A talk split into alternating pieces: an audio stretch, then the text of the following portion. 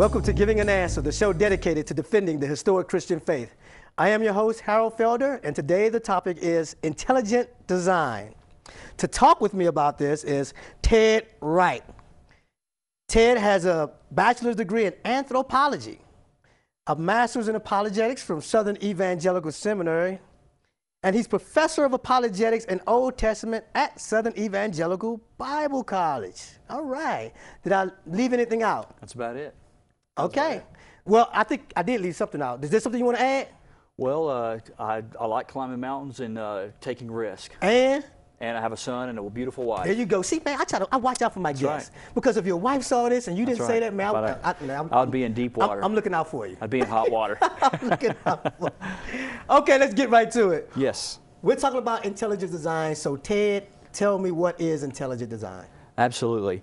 Uh, let me start off by saying that um, intelligent design has been in the news lately a lot. You may have heard about it on the uh, President Bush talking about uh, uh, the possibility of teaching intelligent design alongside of the traditional Darwinian model, and also just recently What, what, in the talk a uh, little bit, bit about that for those who haven't been up to date on the news and all that right. good stuff. Um, essentially, what uh, what he's saying is that uh, for years, I mean, since at least 1925, uh, since the Scopes trial, uh, in the American public schools, traditionally has taught when it comes to human origins, uh, they teach solely Darwinian evolution. And by Darwinian evolution, uh, what I mean by that is uh, the the fact that everything that you see, every created thing that you see in the world, plants, animals, and everything, uh, are are here, are got here by undirected natural causes, not by an intelligent creator or or you know God. Uh, and that has been taught that way for years. But uh, recently, things have been coming into the forefront of scientific research that really challenge this. And uh, so President Bush is uh, making a statement that uh, there are other people in America who believe as well. And there's a recent Zogby poll that shows that 71% of the public uh, in America favors teaching an alternative to the theory of, of evolution. And so President Bush is saying that he has no problem with teaching the controversy of uh, evolution and showing that there are alternative theories to the traditional Darwinian model.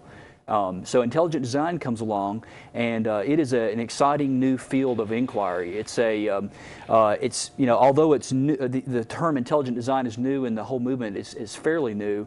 Um, it has roots that go all the way back to um, you know, uh, in the Middle Ages. There have been uh, by theologians. They have had uh, arguments for design. what I mean by that is that uh, the theologians have, ar- have said that the world exhibits uh, characteristics of being designed by an intelligent creator. And the most famous one of all is was put forth by a, uh, man by the name of William Paley, and uh, he wrote a book in 1802 named Nat- uh, called Natural Theology. And uh, people may be familiar with this uh, argument. It's called the watchmaker argument for Yeah. God's existence. Yeah. And uh, essentially, the argument goes like this: that if you were walking in a field and you were, you know, just seeing dirt and rocks and things like that, and all of a sudden you look down in the dirt and you find a, uh gold watch, you're going to pick the thing up, but uh, you don't, you wouldn't, you wouldn't come to the conclusion that that watch uh, just got there by chance. That you open the lid up and you see the movement of the hands. You look at the back of it, and there's gears. There's uh, things that make it go, the, the clock go around and around. So you don't deduce from that, or you don't uh, conclude that that was just happened by chance. You know that there was a watchmaker, and that's what William Paley said. That uh, watches show evidences of watchmakers. Well, he said that uh, the uh, the the world, and specifically uh, the mammalian eye, the eye, all of our eyeballs have lens and the, the very specific, all kinds of the iris and all that kind of thing. It shows evidence of of adaptation of means to ends. In other words, that the eye specifically adapted to see and to focus, and, and this shows evidence of, of design. Well, for, um, for years, those arguments uh, were pretty much standard, and nobody disagreed with them. And then uh, along came Charles Darwin's uh, theory of evolution. The book was is called On the Origin of Species. It was published in 1859, and the book was brought forth because uh, Charles Darwin uh, started out. He he uh, went on a voyage uh, as a naturalist. Although he was never trained as a naturalist, he was never trained to be a, a scientist. Uh, and oddly enough, What was his occupation? he started out uh, going to seminary. Imagine that, Charles. No, I didn't know that. Yes, he did. Started out as a, as a, a, a divinity student, but became disillusioned and became a sci- wanted to become a natural scientist. Now you got to remember, this was in the 1850s and the 1840s in England, and in, during that time was was a lot of people, a lot of uh, there was a lot of amateur science going on, and Darwin was part of this Victorian era of amateur, amateur scientists. Uh, but there, you know, I say that, but there were some fairly good observations and some fairly good beginning science that was going on at the time. Now, what he's famous for is, of course, is his theory of evolution, and where he where he came up with it was he uh, the the uh, boat that he was on called the Beagle, the HMS Beagle, sailed to the Galapagos Islands just to the west of South America, the west the western part of South America, and he noticed that on the set of islands called the archipelago, the Galapagos archipelago, which is a series of islands uh, in their east in the eastern part of uh, South America, uh, he noticed and they took observations of these little birds called finches. But he noticed that on some islands, the finches' beaks were shaped a little different than on the other islands. And he noticed that these beaks seemed to be adapted to the individual bird. So he came up with the idea that, well, if this is, if this is the case on a small scale, then uh, this is going to account for how we have the different kinds of animals that you see today. The giraffe, you know, the elephant, the lion, the tiger, That's fish. a big leap. A huge leap, yeah, big leap. But of course, Darwin believed that eventually, en- enough given enough time and enough research, that science would eventually show this to be uh, true. Uh, and he had some, he had even problems with it himself, and it was a theory, it was a hypothesis. Uh, but he believed that eventually uh, science was going to prove him right. Well, here we are in the 21st century, and it's actually the direct opposite. And even people who, who uh, initially agree with Darwin admit that the mechanism for the Darwinian evolution, and the mechanism is natural selection, mutation and natural selection, the mechanism cannot account for the uh, complexity and the uh, variety that we see today, not just in the biological realm, but you, uh, you take that mechanism and extra- extrapolate it around the every, everything in visible creation, not just animals, but stars and the universe and everything got here by chance, by undirected natural causes. Now, you asked me at the beginning, um, what is intelligent design?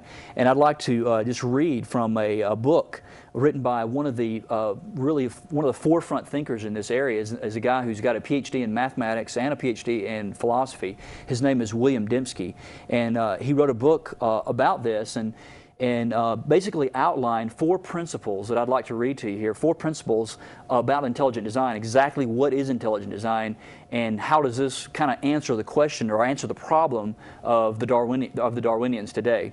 And this is what he says here. These are the four principles, and I'll read all four, and then I'll try to explain what I, the first couple that I think are very important. Number one. Um, uh, intelligent design, they say, is a scientific and philosophical critique of naturalism, where the scientific critique identifies empirical inadequacies of naturalistic evolutionary theories, and the philosophical critique demonstrates how naturalism subverts every area of inquiry that it touches. That's the first principle. So you, are, you are going to translate this for us. Yes, yes. Okay, I'll try to put it in layman's terms. Uh, so it's a scientific and philosophical critique of naturalism. Okay. And naturalism is the philosophy that nature is all that there is, that there is no God, there is no invisible world, there's no spiritual world. Uh, they just uh, posit uh, just among everything that nature is all that there is. And this is so, written by who? This is written by William Dembski. Now, who is he? William Dembski is a mathematician and a philosopher. And, right. um, and this what, book, does he stand at? This book, uh, he is an intelligent design theorist, and he okay. actually came up with a, a, an explanatory filter to detect intelligent design, and I'll explain okay. that in just a second okay. as well.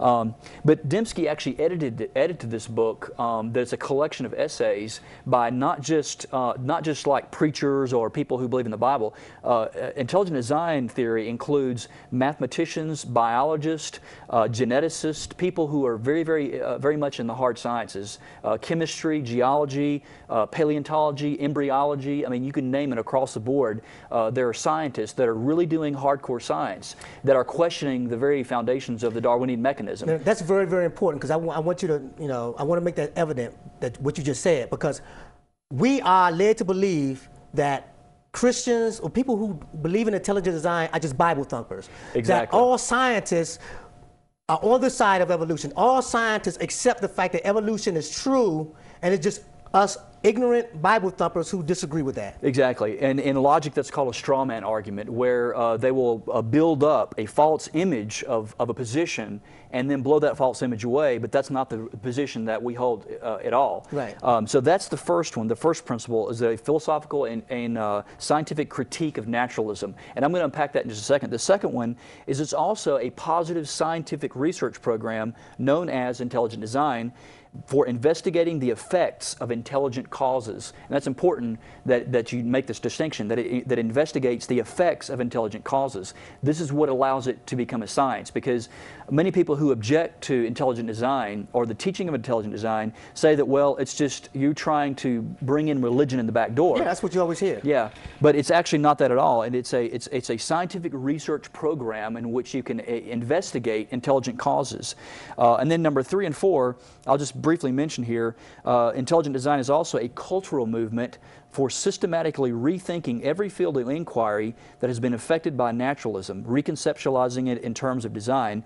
And number four, a sustained theological investigation that connects the intelligence inferred by intelligent design with the God of Scripture and therewith formulates a coherent theology of nature. So we won't talk about the last two, but the first two I want to unpack a little bit more if, if I can. Yeah. Uh, the first one, the critique of, of uh, philosophical uh, or of uh, methodological naturalism. Um, and, and then the second one, uh, the positive research program. Let me start with the second one. Um, it's a research program that investigates the effects of intelligent causes. Now, um, do we know of any other science today that does that? As a matter of fact, we do. And there are, there are fields of inquiry that actually do this very thing. For instance, forensic science. Yeah. Have you ever watched the show CSI? Oh, I love that show. C- CSI New York, Miami. Exactly. I think next week they're going to have like a Yes. Pittsburgh or Yes. know, Charlotte. Yeah, CSI. CSI Charlotte. CSI, I mean, what the, the point of CSI is they're trying to investigate the crime scene. They're trying to find out what happened at this crime scene. So they're investigating the cause. They find somebody dead laid on the street. Okay, what do they what do they want to find out? They want to find out was this an accident? Did this person die by natural causes? In other words, was it a natural effect or was there murder involved? If there was murder involved, that means that there was somebody who's a murderer. Right. So they're investigating the effects of intelligent causes. That is what that's exactly what they do. So that's one. That's forensic science. Artificial intelligence, which is a field of inquiry that that, if, uh, that investigates this. Cryptography. Cryptography is very important today, especially in computer applications and uh, identity theft. Uh, uh, uh, computer programmers who actually write programs to to encrypt programs uh, are based on intelligent causation. In other words, there's when they encrypt messages and things like that, they use this uh, these uh, this method of intelligent causation. Archaeology as well. Archaeology is an easy one. I mean, when you're an archaeologist and you go to a site, uh, you want to look and you find what distinguishes a rock from an arrowhead. I mean, you know an arrowhead from a rock. Well, what's the difference? Because the arrowhead shows evidence of design. It shows the evidence that somebody chipped away the rock to make an arrowhead. Well, that's exactly what uh, intelligent design is doing. Uh, the, uh, the biggest one is, I think, the most interesting one is SETI, uh, S-E-T-I. And that, what that means is the search for extraterrestrial intelligence. Uh, Na- I don't know if NASA's doing it, but I, I know that there are some researchers in America and maybe in other parts of the world who are researching uh, or are trying to find out if there are uh, alien species living in other planets or in the, in the solar system. And it was actually popularized by a book by Carl Sagan, which was made into a movie that starred Jodie Foster. Yeah, uh, the remember movie. the movie Contact. Contact? Contact. Well, the whole premise of the thing is that, that um, they're looking for intelligent uh, messages from outer space. And how do they do this? They do it by they aim radio telescopes way out into deep space, and by aiming these telescopes into deep space, they're basically listening. They're listening. There's noise in space, and there's all kinds of static. Now, what distinguishes static from an intelligent design or an intelligent message? They, they know a pattern. Well, that's what they do. They're, they're trying to detect patterns. So, so essentially, this is what this is. Um, so, whenever the methods of, uh, detect intelligent causation, the underlying entity that is involved is information. In other words, it's not just it's not just the thing that they're looking at, but the information content. It's kind of like if you have a um, if you have a box of Scrabble blocks, you know, Yeah. the, they all have letters on them. Um, and you can shake those up and throw them down. But i you imagine having uh, a, a an entire Shakespearean play uh, that just fell out of a, a, shake, a Scrabble box. Well, you wouldn't just assume that that just happened by chance. You would, you would assume that someone who understood Shakespeare put that together. Well, the amazing thing is that there is incredible evidence, uh, not just of, of Scrabble, but DNA. DNA are uh, the uh, basically genetic code, which every living thing has a, gen- uh, has a genetic code, a DNA code. And the problem, though, uh, for the Darwinian mechanism is the Darwinian mechanism cannot account for the information content. It's not so much that you know you have protein and amino acids and, and protein molecules and things like this. The problem for the Darwinian mechanism is to try to explain that in terms of natural causation. Nowhere in nature do you find that uh, complex information found uh, in just by chance. It happens by intelligent causation. So this is what intelligent design does: is it it, it, it uh, investigates intelligent causes. But I wanted to interject something there because when you were talking about Carl Sagan and what that reminded me of was that in that movie Contact, the way they were able to determine that there was something out there, there was some intelligent life, was a uh, series of prime numbers. Exactly. So they were like there's this, and they were like in a series of prime numbers. So they exactly. said, well, okay, then that must be intelligence. Mathematical code. Exactly. Right. Right. Yes. However, the same Carl Sagan can look at DNA or can look at a brain cell which has tons of information and not consider that to be something in design or not to consider that something that conveys information or not consider that something the source of intelligence.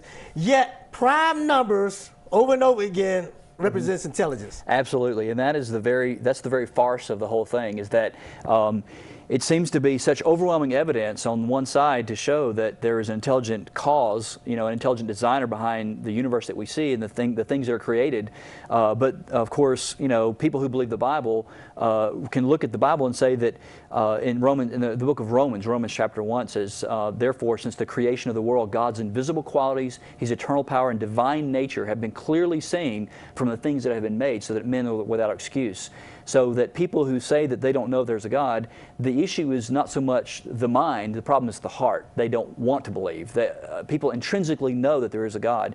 But this intelligent design is basically uh, challenging, the whole intelligent design movement is designed to challenge and to unseat the naturalistic philosophy that pervades uh, modern academia. Uh, I mean, uh, they accuse uh, people who believe in uh, intelligent design of trying to foist their uh, view, religious views on you know the public. Well, it's actually the other way around because uh, you know Darwinian mechanism uh, and and naturalism itself assumes that nature is all that there is. I mean, they they assume that methodological naturalism is that there is no God. You know, before the question is even asked. So you can't even look at nature without um, assuming that there's not a God. So what intelligent design is doing is it's a um, it's a way to unseat that naturalism and to show how that it is totally unfounded uh, based on science and good philosophy. Let me interject something here. Sure. I, I watch TV way too much.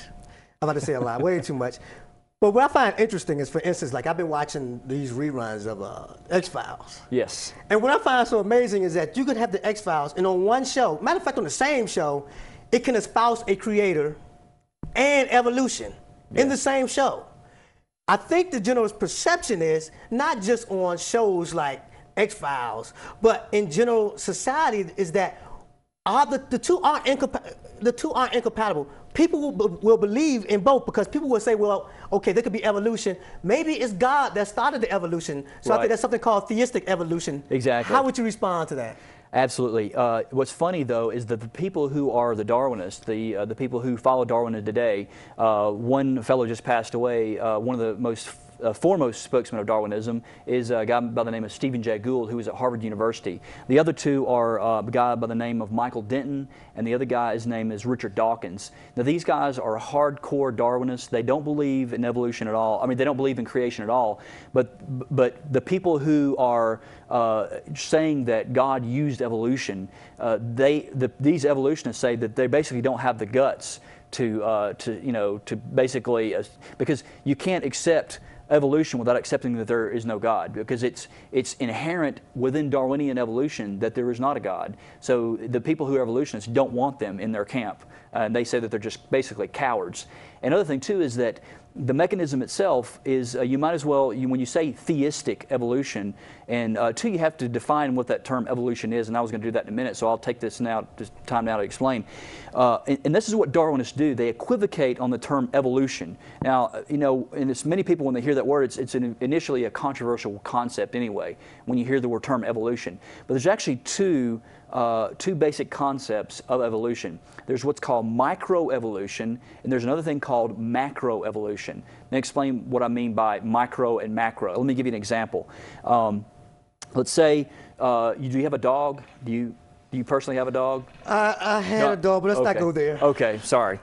Well, uh, let's just say, for instance, you did have a dog and you had a Chihuahua. Oh, okay? Oh, my, oh, right. Well, I, had a, I had a real dog. Okay, all right, sorry.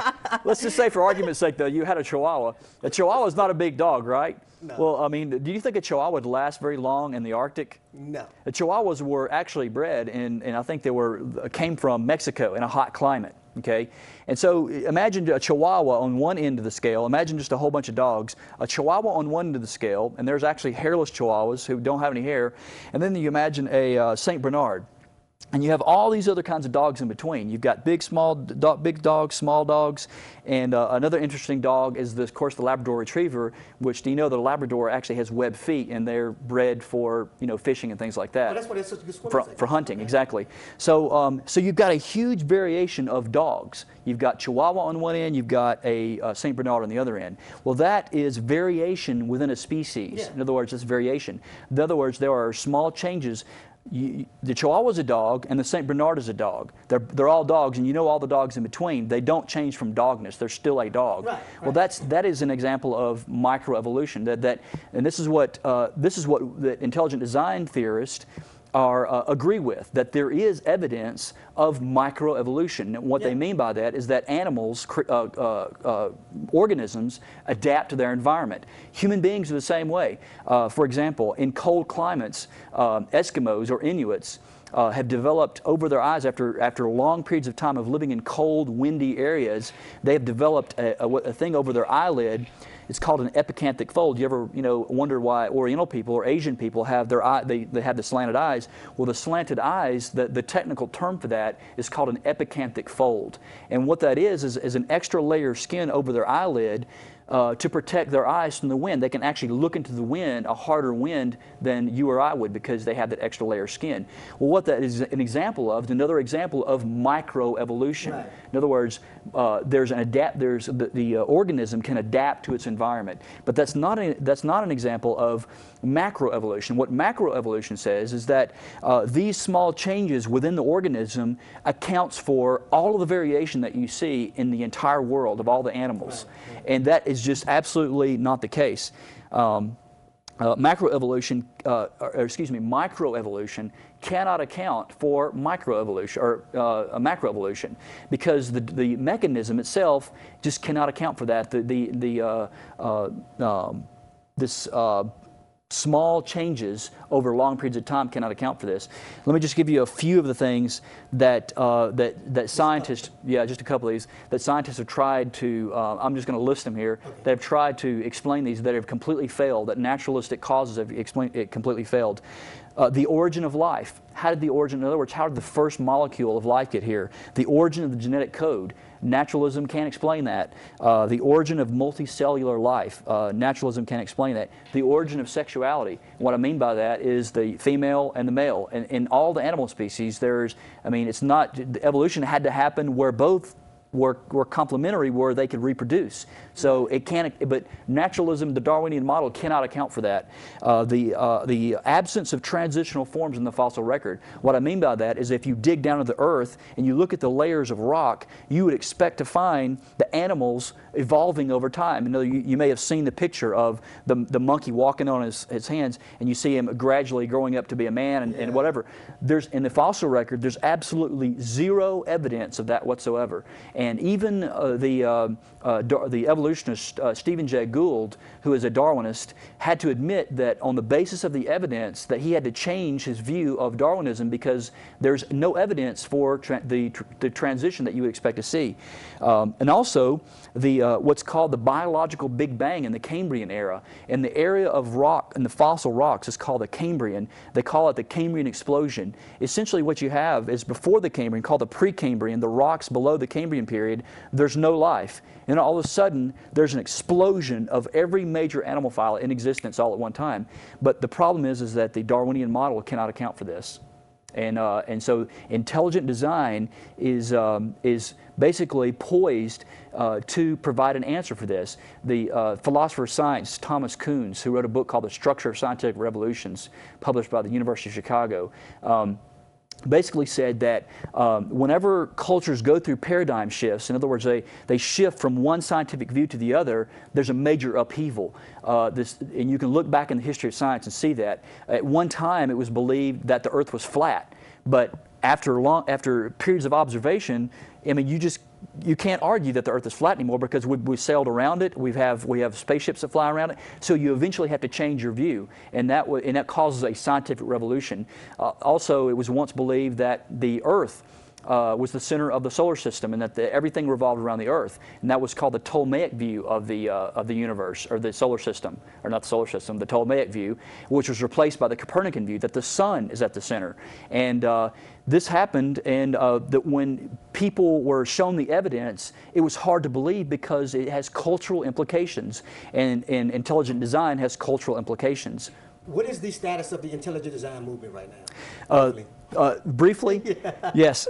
just to briefly summarize, the, the, one of the one of the best to me, the, one of the best spokesmen for intelligent design is actually a law professor at University of California, Philip Berkeley, Johnson. Philip Johnson, and basically he has started this whole thing. It started in 1992. He met at Southern Methodist University, and uh, he he what he has imposed what he's called the wedge, and he believes that uh, that Darwinism is, is, has been won in the scientific field. In other words, the scientists are really know that this is a dying theory, but it is basically it, it's left is to make the social case for it, that the social implications. Some people think that if we accept intelligent design, that we're all going to become Christians that become yeah. a theocracy, and that's not the case at all. I think that's the fear that the right. society. Has. I think what I think what intelligent design theorists want is to teach both sides of the issue, yeah. so that people will have be informed to know that there is an alternative view to uh, Darwinistic, to blind naturalistic Darwinistic evolution. Yeah. And this is important because uh, where we came from has meaning for who we are right. and implications for politics and society in general. Right. And it's very important. We're going to have to end on a note. Thanks a lot, Ted, Thank you very much. for coming on the show. Ted Wright, my guest. I would like to thank all of you for joining me. That concludes this episode of Giving an Answer. Be sure to join me again next time. And until then, goodbye and God bless.